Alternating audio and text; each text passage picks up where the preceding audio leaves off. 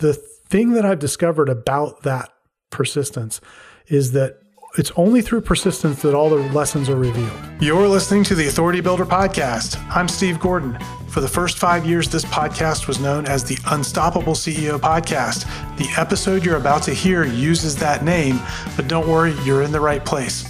Same great content, new name. Enjoy. Hey, friends, this is Steve. Welcome to the Unstoppable CEO Podcast. I am so excited to be here. I got to tell you, the reason for all the excitement is this is a big milestone episode for us.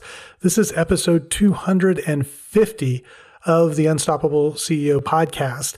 And I thought I would take the opportunity today to talk a little bit about some of the lessons that I've learned uh, after doing this podcast for uh, almost four years now. Um, we started in January of 2017.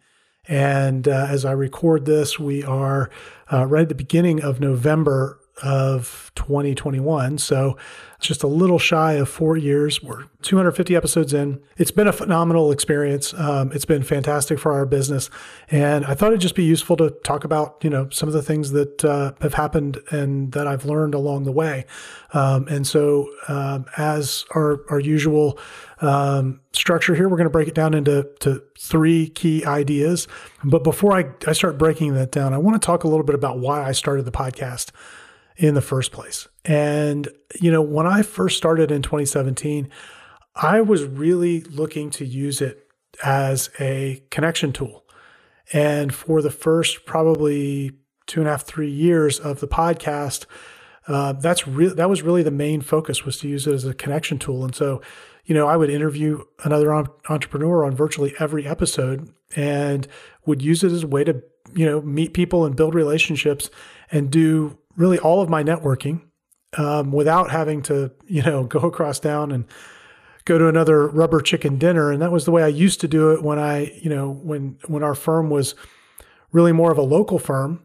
I would do all of those sorts of things. But then when we decided, no, we want to really, you know, expand out and geography isn't as important in finding our ideal clients as it maybe once was. We've got this opportunity to expand out to a larger area um, worldwide, really, then you know I needed a different way to connect with people, and I needed to be able to connect with people all over the world, and I've been able to do that.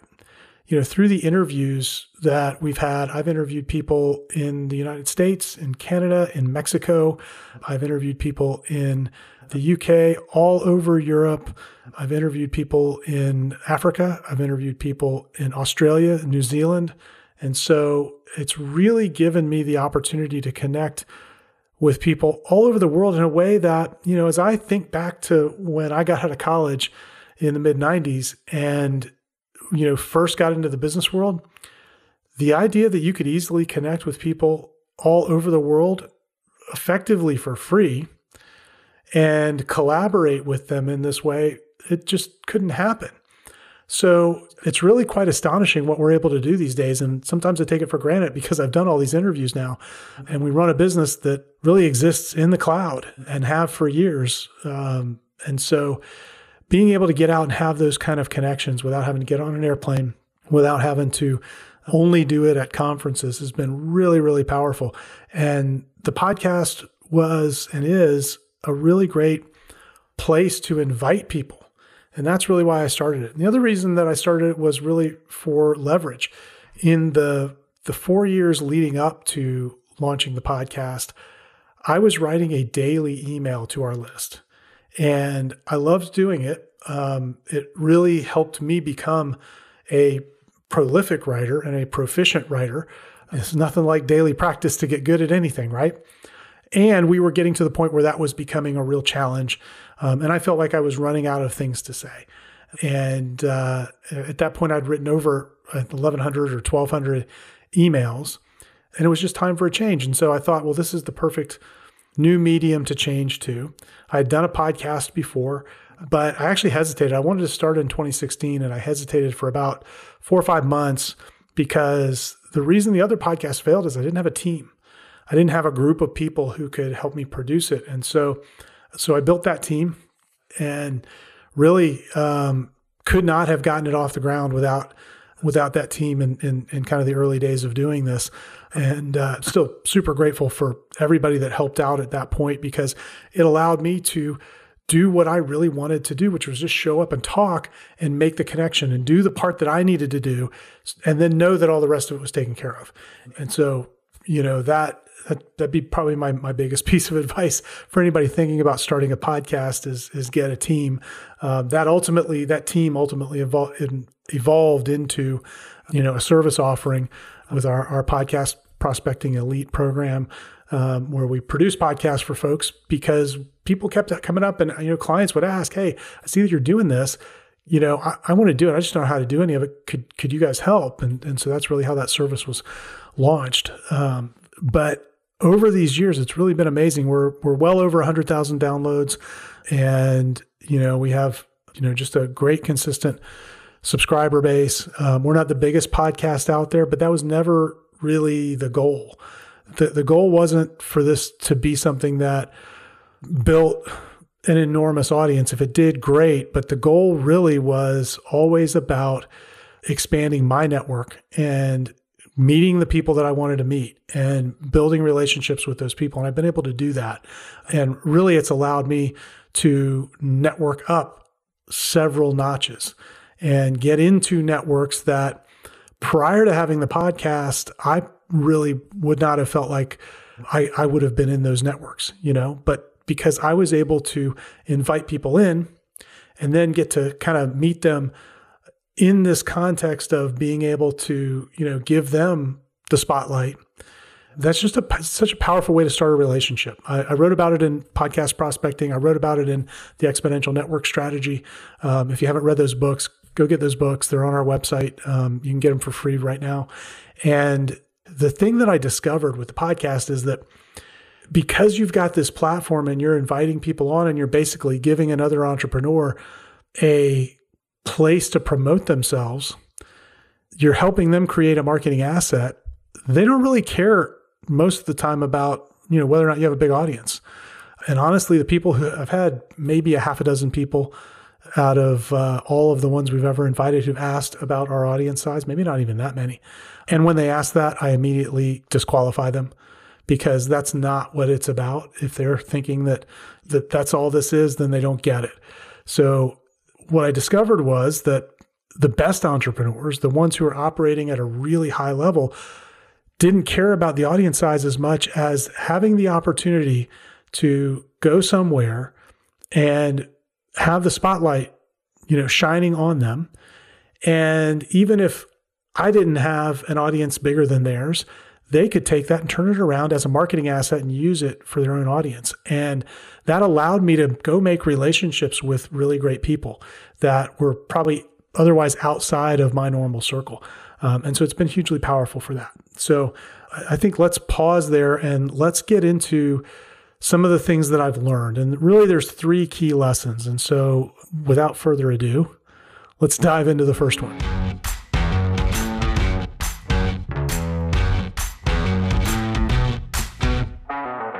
All right, so we're talking about the lessons learned in 250 episodes. And the, the first, and I think most important one, and this applies to podcasts, it applies if you're trying to build a media platform on YouTube or in email or, you know, wherever.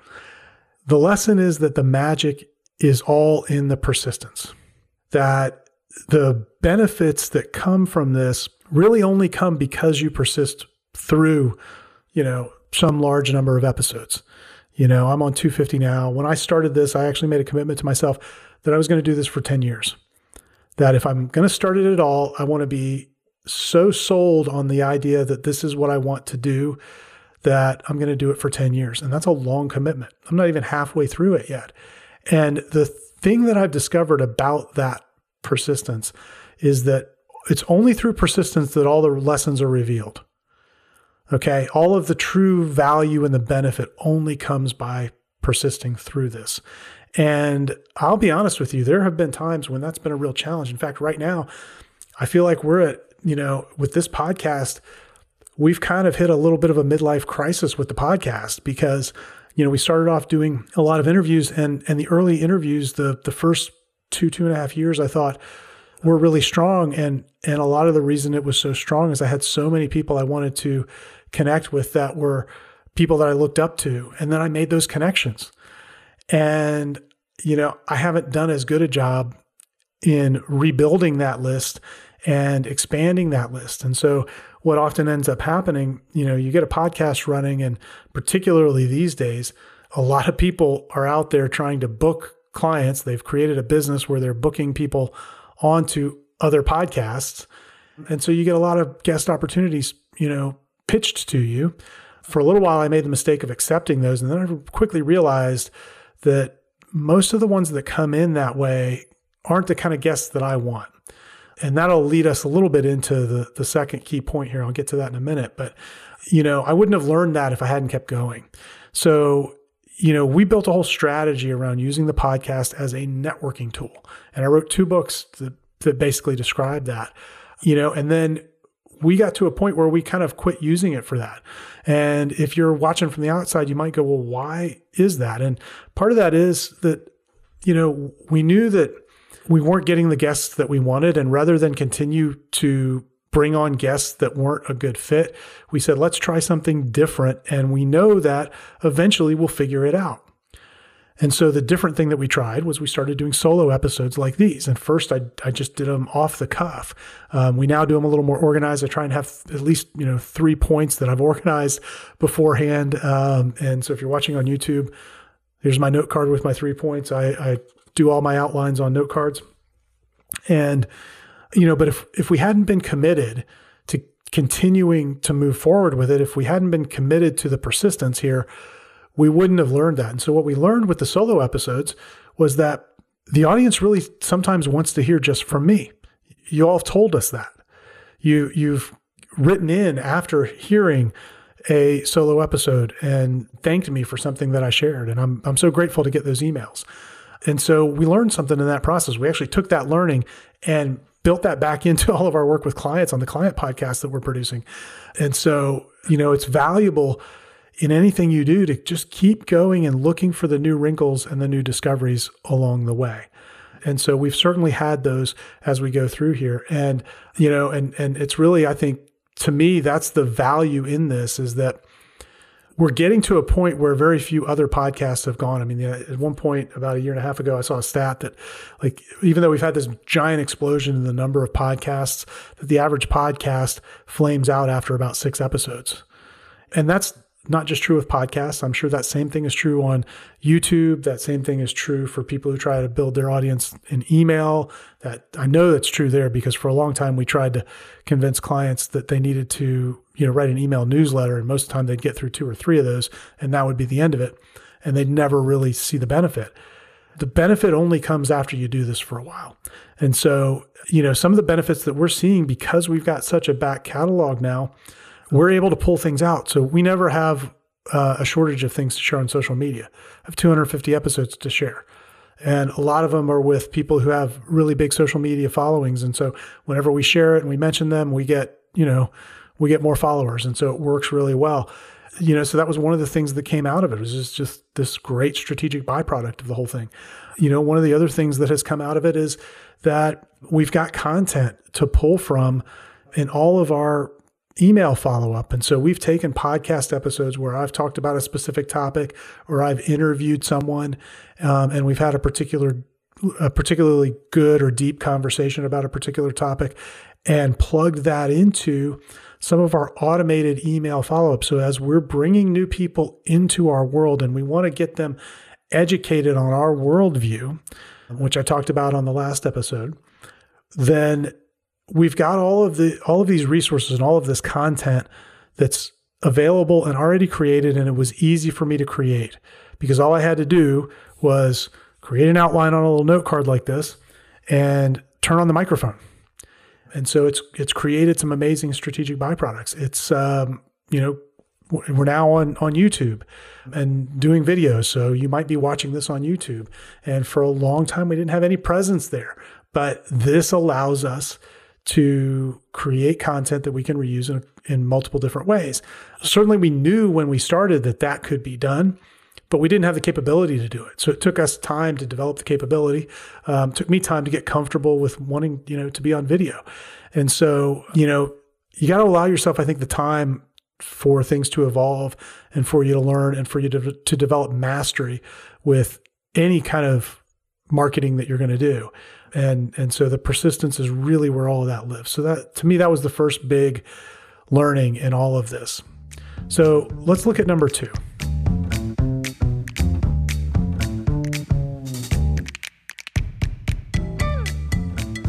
All right. So the second big kind of takeaway I have now after 250 episodes is that there's a lot of value in going deep.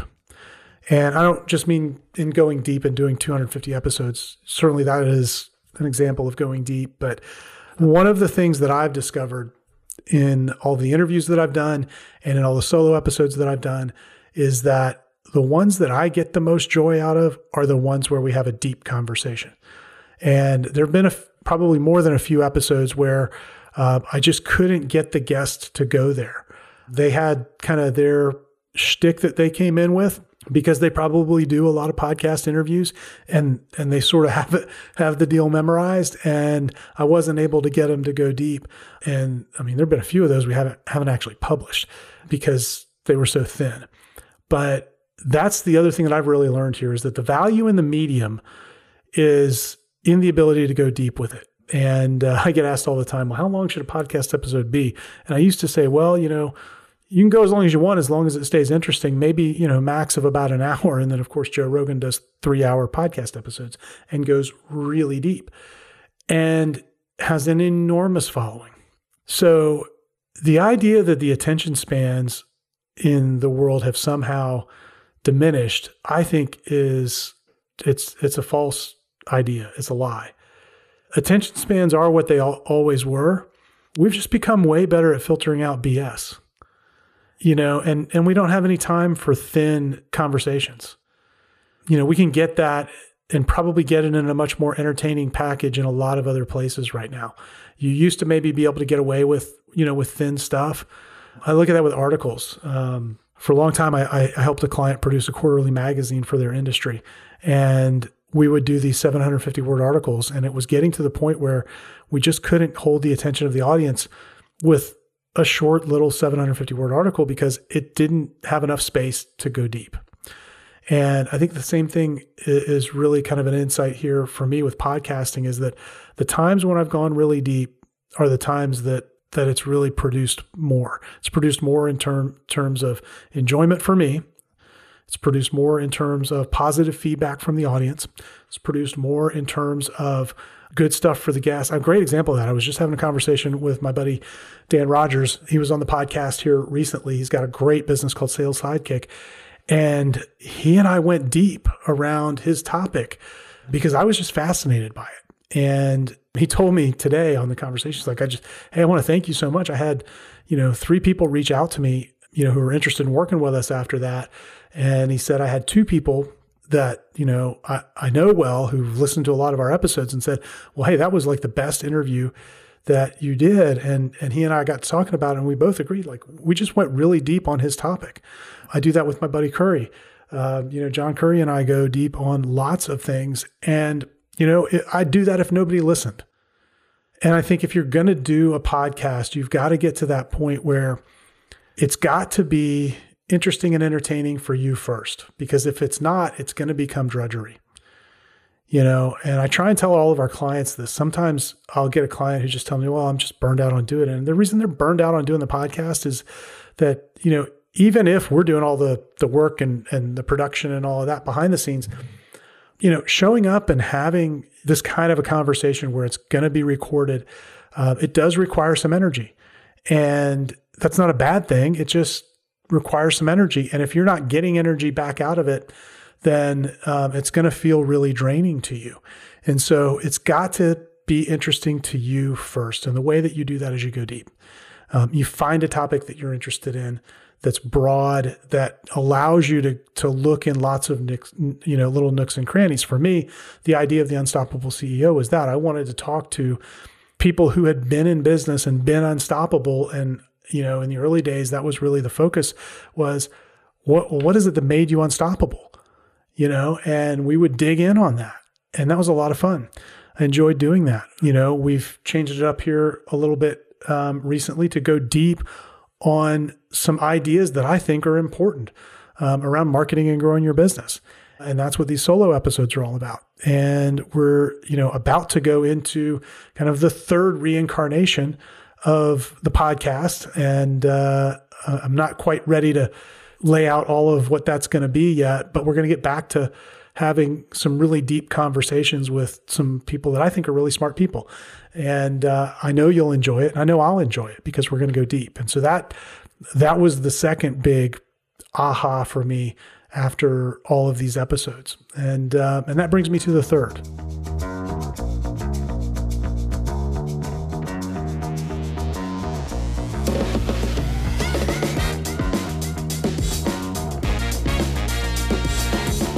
All right, so let's talk about insight number three from all of these episodes that I've done. And this one really, to me, is what makes an interview podcast successful.